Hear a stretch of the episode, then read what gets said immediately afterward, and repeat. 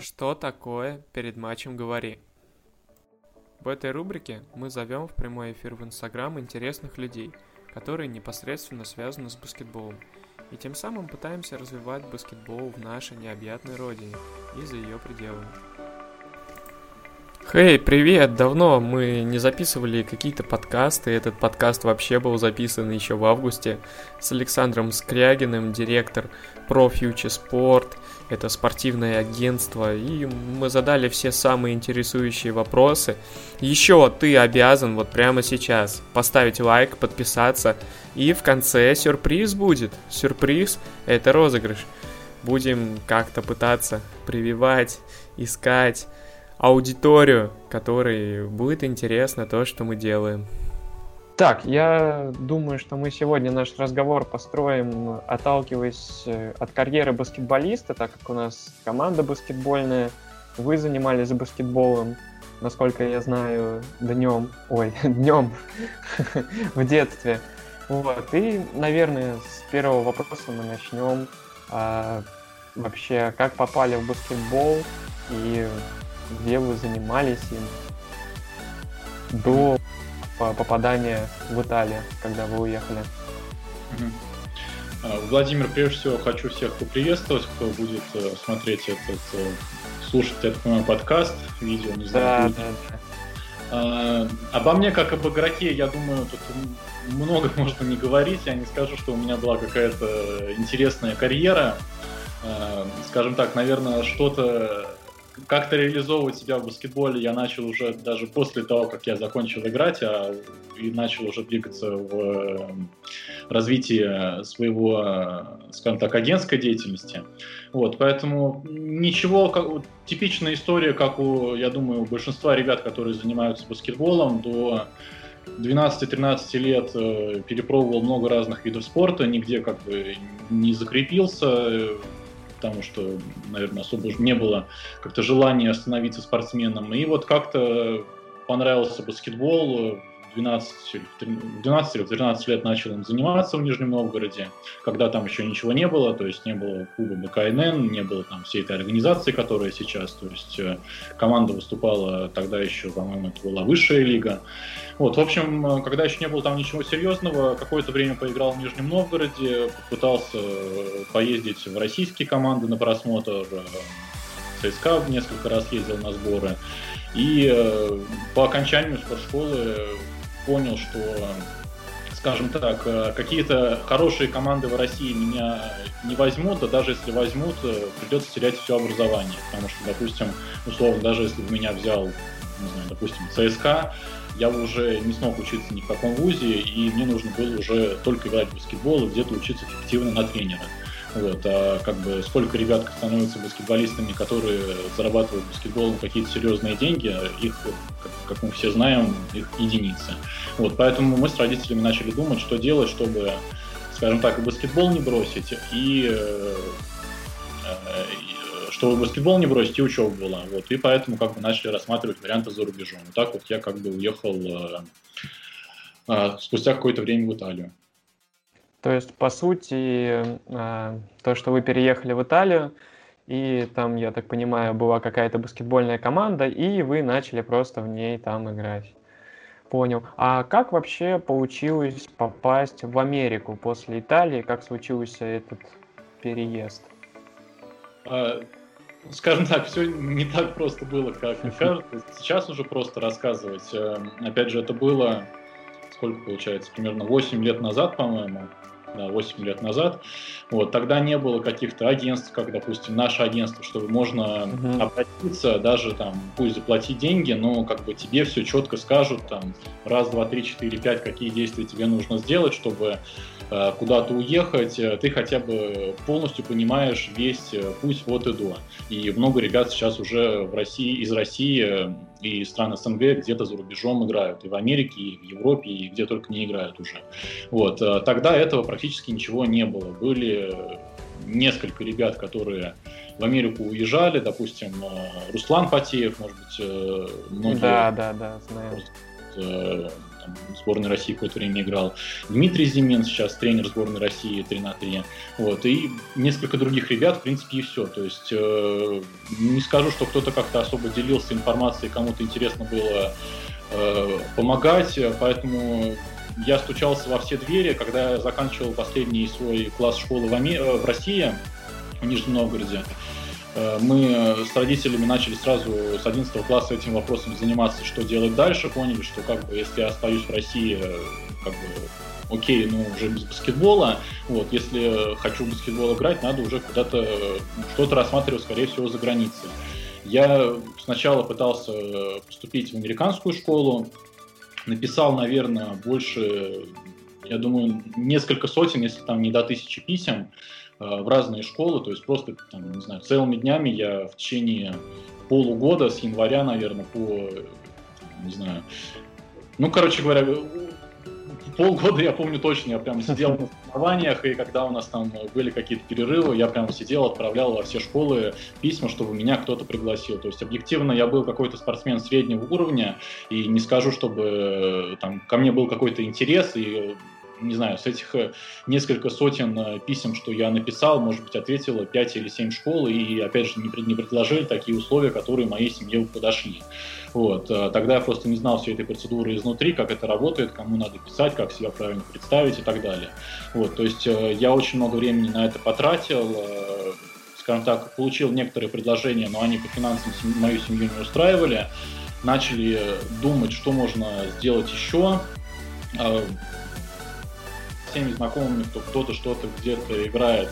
Э, чисто случайно, когда я уже, можно сказать, э, по-моему, в июне во всем этом деле отчаялся и думал, что меня никуда не берут, я через э, своего приятеля Василия Прокофьева, это сейчас тоже, я думаю, много, да. много большая часть футбольной общественности его уже знает, тогда как бы он тоже пытался себя реализовать в Америке. Вот, он мне сказал, что он пообщался с что у него, что он э, также по подобным методам общался с одним тренером из Италии, и ему как раз нужны были тогда игроки моего возраста. Вот, отправили мое видео, и э, как так получилось, что он сказал, хорошо, приезжай на просмотр, я приехал туда на просмотр, э, мне все понравилось, я им понравился, это была профессиональная команда в четвертой лиге Италии, Э, по уровню примерно как наша молодежка, вот, то есть достаточно как бы неплохой уровень. Вот. Э, в итоге меня туда пригласили, и вот как бы я там остался. То есть э, как бы сейчас, с одной стороны, это кажется вроде все просто и понятно, но тогда, когда это была полная неопределенность вообще, как, чего, куда и кому писать, что говорить, там, и так далее, то есть, конечно, это все было немного э, сложный достаточно путь в этом плане был. Ну да, потому что из тех, кто в то время уезжали, они все в основном были как первооткрыватели. У того же Васи Прокофьева тоже слышал в каком-то интервью его, которое он давал или в подкасте, где-то уже точно не помню, он тоже рассказывал, что писал в Америке э, кучу команд, чтобы их там потренировать, получить опыт какой-то. Вот, и то в основном все за свой счет. Вот. А думаю, что, наверное, можно перейти к самым основным вопросам, это как проходит поиск вуза или школы за рубежом для игрока. Вот именно а, то, чем занимается ваше агентство. А, смотрите, э, мы занимаемся разными видами спорта, и от каждого вида спорта, в каждом виде спорта своя специфика. Э, допустим, если мы говорим э, про хоккей, то хоккеист из России это сразу говорит о каком-то уровне. То есть э, американцам понятно, что такое российский хоккеист, они даже знают какие-то юниорские команды тут, они даже могут, условно, мы отправляли ребенка э, из, э, я не помню, по-моему, Суфы, и тренер просто пробил всю информацию там через э, тренера клуба основного, то есть, э, ну, что в баскетболе такого даже, там, не знаю, даже близко ни разу не было. Вот, э, и, соответственно, допустим, по хоккеистам гораздо проще работать. И если мы сравним это с баскетболистами, что для американцев баскетболист из России это вообще как бы ни о чем не говорит. Это вообще как бы Россия для них страна, которая ничем не известна в плане баскетбола. То есть э, американцы знают э, Сербию, и какие-то балканские страны, но для них все это Сербия, то есть Черногория, Хорватия, Словения, там все Сербия. Вот. Э, знают Испанию, ну и, в принципе, наверное, все. То есть э, все, что остальное за пределами Америки, это уже как бы там, не знаю, не очень понятно, что это такое. Вот. Э, и, во-вторых, в Америке баскетбол – это самый конкурентный вид спорта. То есть э, это, скажем так, в баскетболе все понимают, что если ты попадешь на какой-то высокий уровень, если ты попадешь в НБА, ты зарабатываешь огромные деньги. Соответственно, в Америке огромное количество ребят, которые занимаются баскетболом. Допустим, я смотрел какую-то статистику, ежегодно в Америке более полумиллиона человек на школьном уровне занимаются баскетболом. Из них на студенческий уровень переходят что-то около 20 тысяч, то есть это, по-моему, 3%. Вот, э, соответственно, просто какая селекция среди только ребят, которые занимаются в Америке. А если еще, еще плюс считать ребят, которые занимаются баскетболом во всем мире, и которые тоже хотят поступить э, в Америке в школу или в университет, тут еще можно добавить 100-200 э, тысяч человек, я думаю, спокойно. И, соответственно, тут процент того, что ты куда-то можешь попасть, он становится еще ниже. Вот, э, поэтому просто почему я дал эту предысторию, что объяснить, э, что несмотря на то, что в Америке очень большой э, рынок, очень большое количество команд на детско-юношеском уровне баскетбола, то есть школьных команд, университетских команд, также там и, можно сказать, сумасшедшая конкуренция сумасшедшая конкуренция, потому что все хотят ехать в Америку, и у каждого тренера огромное количество игроков. Если мы говорим про сильнейший уровень э, университетского баскетбола, первый дивизион NCAA, то это как минимум должен быть игрок уровня сборной э, своей страны, если мы говорим про Россию, условно, сборной России, э, и игрок, который приезжая в университет, будет сразу давать результат. То есть это игрок, которого не то, что нельзя найти в Америке, но, скажем так, э, с кем, кто уже готов. То есть кто приедет и сразу, кого ничего не, надо обучать, кто сразу будет э, на своей позиции, скажем так, давать результат. Либо это какой-то игрок, может быть, даже он условно не в сборной, но он настолько талантливый, что прежде всего это в основном, конечно, к большим относится или к ребятам, которые как-то физически просто там, ну, супер одарены, но это, опять же, в основном больше к африканцам идет или там, в то направление. Вот.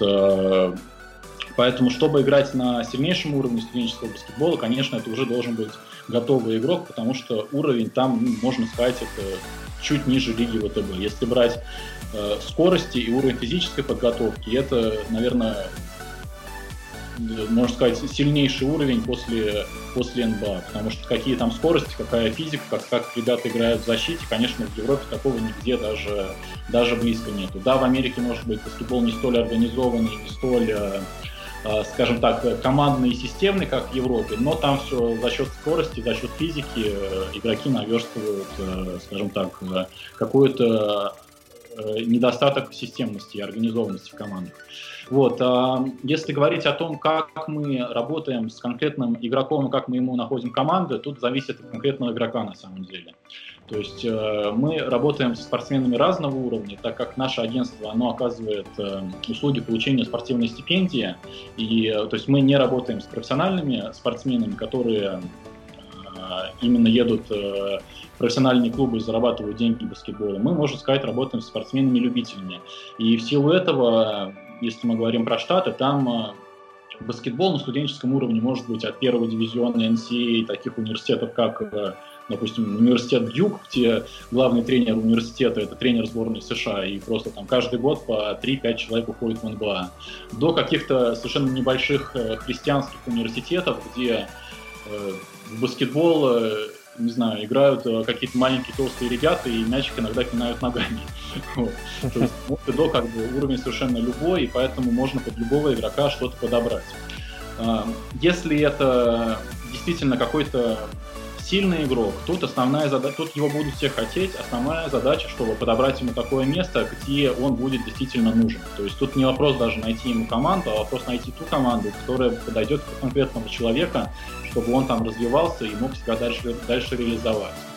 А, если это человек, который э, скажем так, э, больше едет с целью учебы и понимает, что он не станет профессиональным баскетболистом, тут вопрос э, чаще встает в получении максимальной стипендии. То есть, э, допустим, люди хотят определенный уровень образование в школе или в университете, или определенный уровень спорта. И тут уже даже основная, основная задача это договориться с теми или иными школами на максимальные скидки. Тут уже, скажем так, это наша работа, которую мы делаем, и уже как, как мы тут договоримся, это уже, скажем так, э, на нас. Тут совершенно разные методы и как бы какое-то личное общение. Мы часто ездим в Америку. Э, сейчас понятно, что как такой возможности нету, но там, практически каждый месяц до пандемии кто-то из нашего главного офиса в Сербии был в Штатах. Э, какие-то знакомства уже, потому что компания 12 лет существует и так далее. То есть, как бы в чем э, смысл спортсменов работать с нами, а не, допустим, заниматься всем этим самостоятельно, это, да, понятно, там мы берем всю головную боль с документами, со всем общением и так далее, но основное это то, что мы можем предложить такие финансовые условия по поступлению, которые сами клиенты найти не смогут, просто потому что у нас есть объем, мы давно на рынке, э, мы знаем рынок и знаем, к кому обратиться и как с кем вести переговоры, и о чем с кем можно, на что с кем можно договориться и какие, скажем так, нити в переговорах использовать. Поэтому вот как-то вот э, немного затянул с ответом, но я думаю, основную картину всего этого вопроса осветил. Ну да, личный контакт тоже многое значит, и когда ты общаешься, как-то находишь точки соприкосновения, конечно, это хорошо. А вот э, есть ли какие-то вузы у вас, с которыми налажено какое-то сотрудничество, возможно, с которыми уже хорошие отношения имеете? А, да есть совершенно разные вузы, то есть э, тут э, вопрос того, скажем так, что нужно. То есть, допустим, когда, по-моему, три года назад мы организовывали совместно с АСБ и Международной студенческой лигой выставочный матч с университетом Южной Алабамы. То есть мы университет Южной Алабамы привозили в Европу, для АСБ помогали им все это согласовать и так далее. То есть мы занимались полностью, допустим, всеми этими процессами. Мы были в хороших отношениях э, с тренерским штатом, э, и как бы им это было, допустим, такая поездка интересная. Вот. Э, можно сказать, что как бы, ну вот это использование каких-то неких связей, э, которые в итоге привели к какому-то совместному проекту. А именно в формате того, что устроить какого-то игрока, тут, э, скажем так, ты можешь быть в любых отношениях с тренером, если игрок не нужен, то как бы, ну, в каких бы ты отношениях не был, он его не возьмет. Потому что у любого тренера в Америке, особенно если это университетский уровень, и особенно если это первый дивизион студенческого баскетбола в Штатах, там э, у тренеров тоже огромная конкуренция. Мест рабочих не так много, желающих э, полно, и если тренер, э, э, скажем так, не будет выигрывать игры и наберет э, команду из игроков, которые не будут давать результат, который от тренера хотят получить, то тренер очень быстро потеряет свое рабочее место. Поэтому как бы тренер не враг себе, и он все равно будет прежде всего набирать тех, кто ему реально нужен.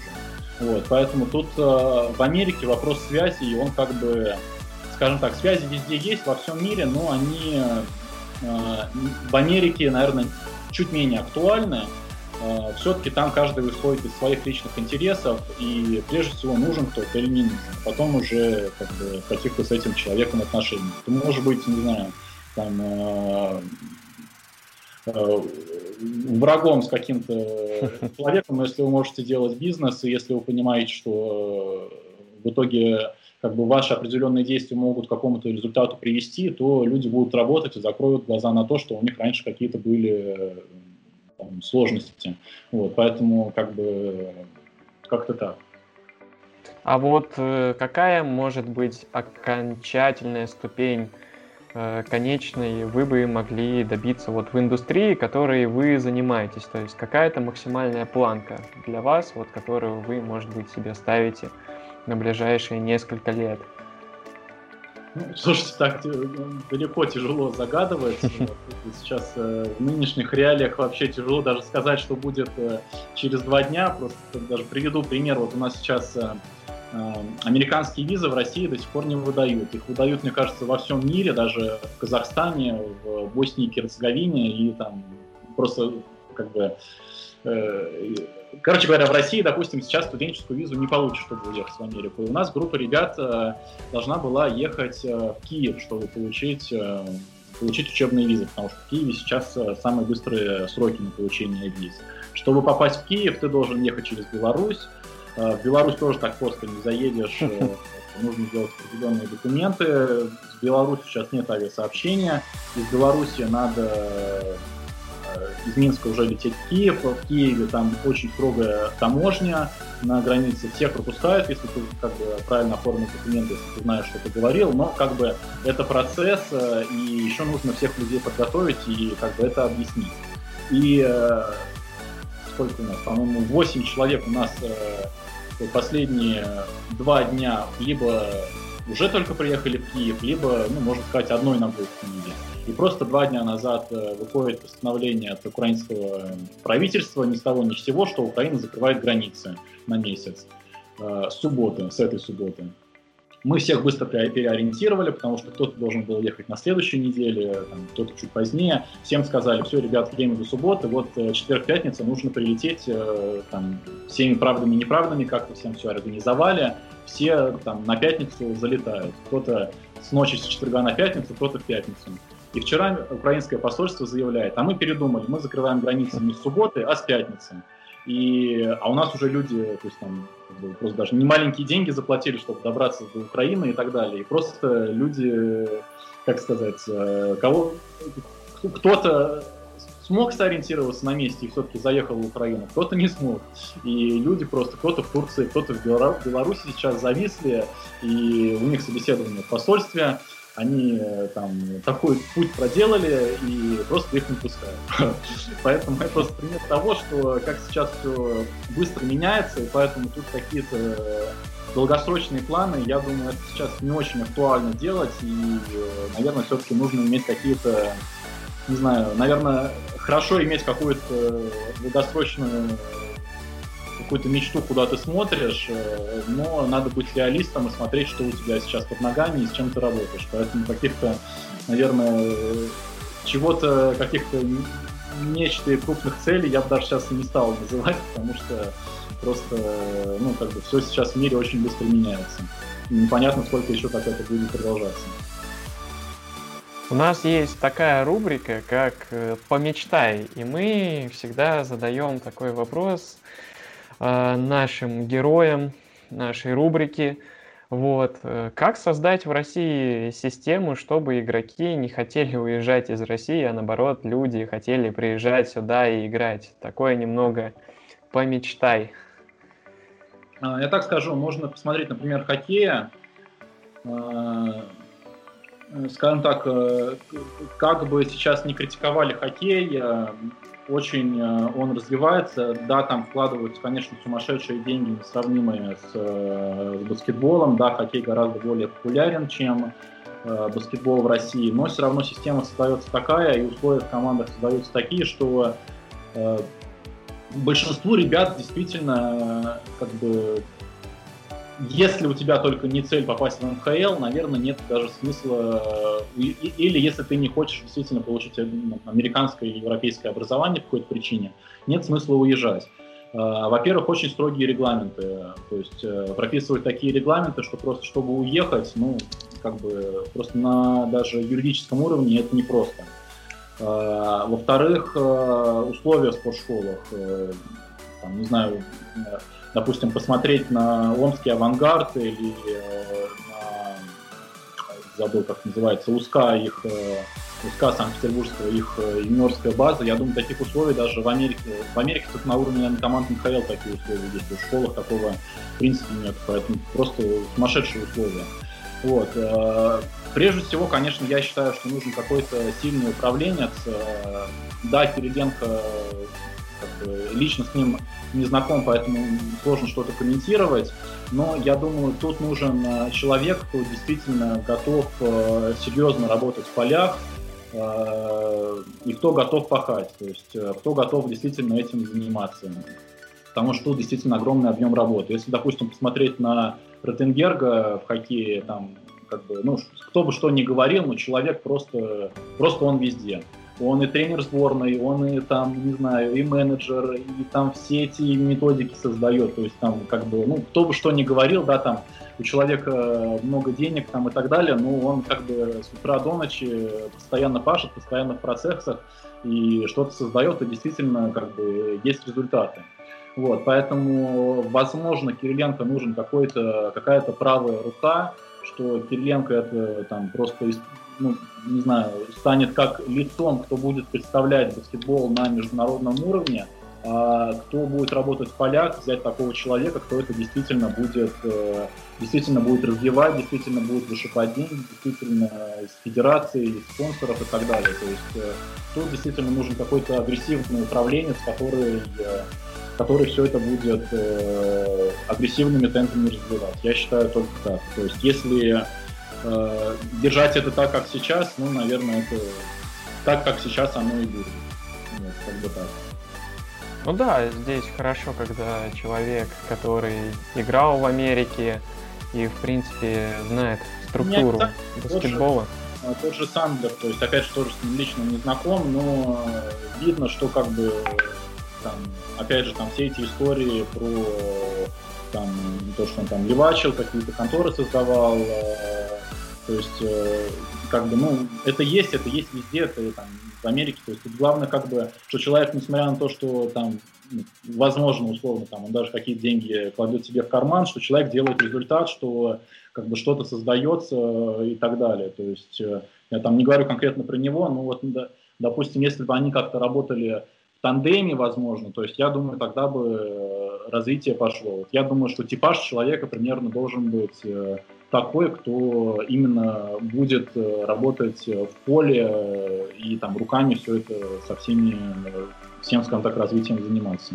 Опять же, у меня какое-то зрение обывателя, который во все эти процессы не вовлечен, и я не знаю, как там все это внутри и так далее, поэтому это просто скажем так, э, какое-то э, мнение возможного дилетанта со стороны, которого просто спросили этот вопрос, и он какое-то свое мнение озвучил. Но я думаю, что это близко, наверное, к реальности.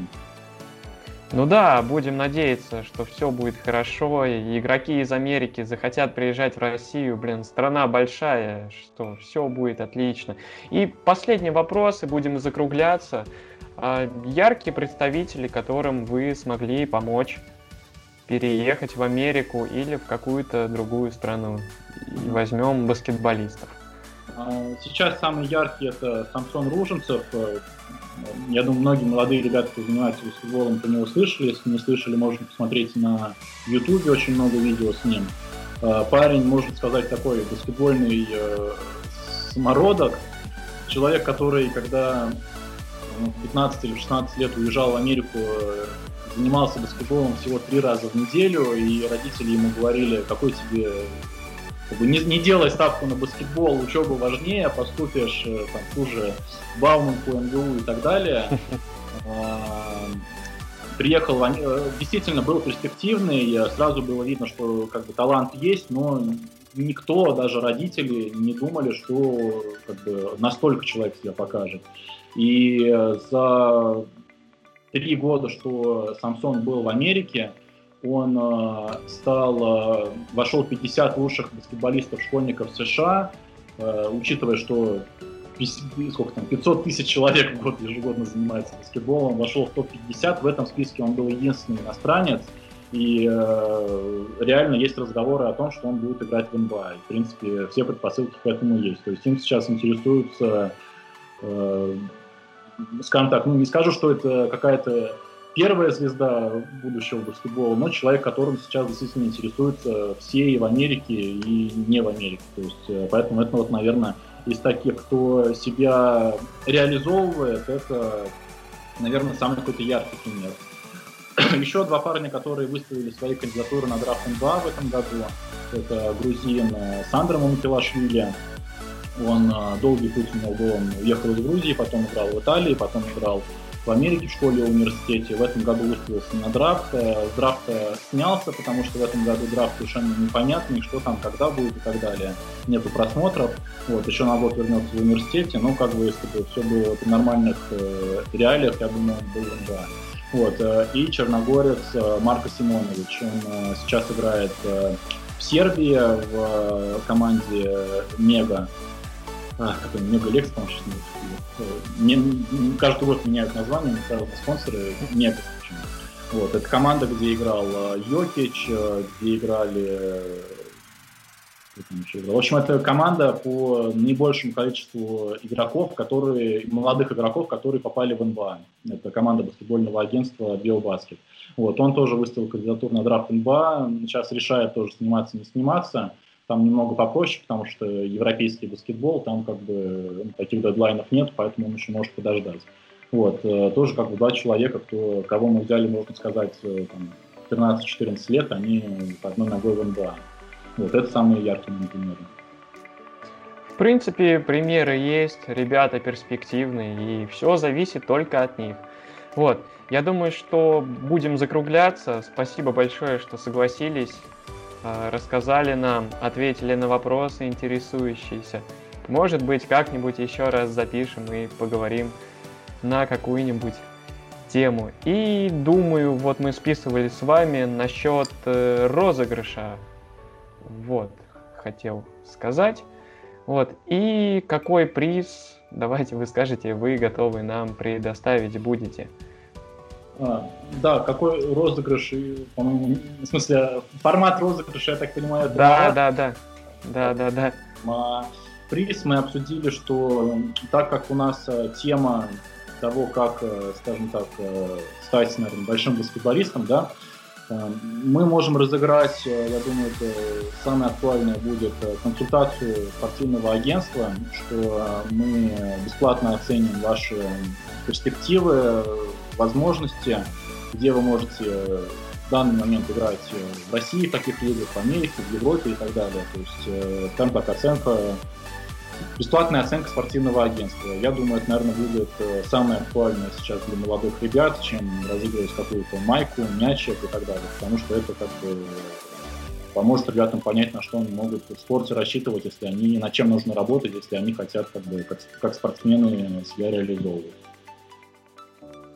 И тогда пишите в комментариях. Э, у нас будет такой вопрос. А какая система нужна России для того, чтобы в нее хотели... Ладно, сейчас переформулирую. Как создать в России систему, чтобы игроки не хотели уезжать из России, а наоборот люди хотели приезжать сюда и играть? Пишите в комментарии, и самый-самый лучший комментарий мы выберем и наградим победителя данным призом. Все, спасибо еще раз, рад был пообщаться. Да, Владимир, Счастливо. Спасибо. Все, до свидания.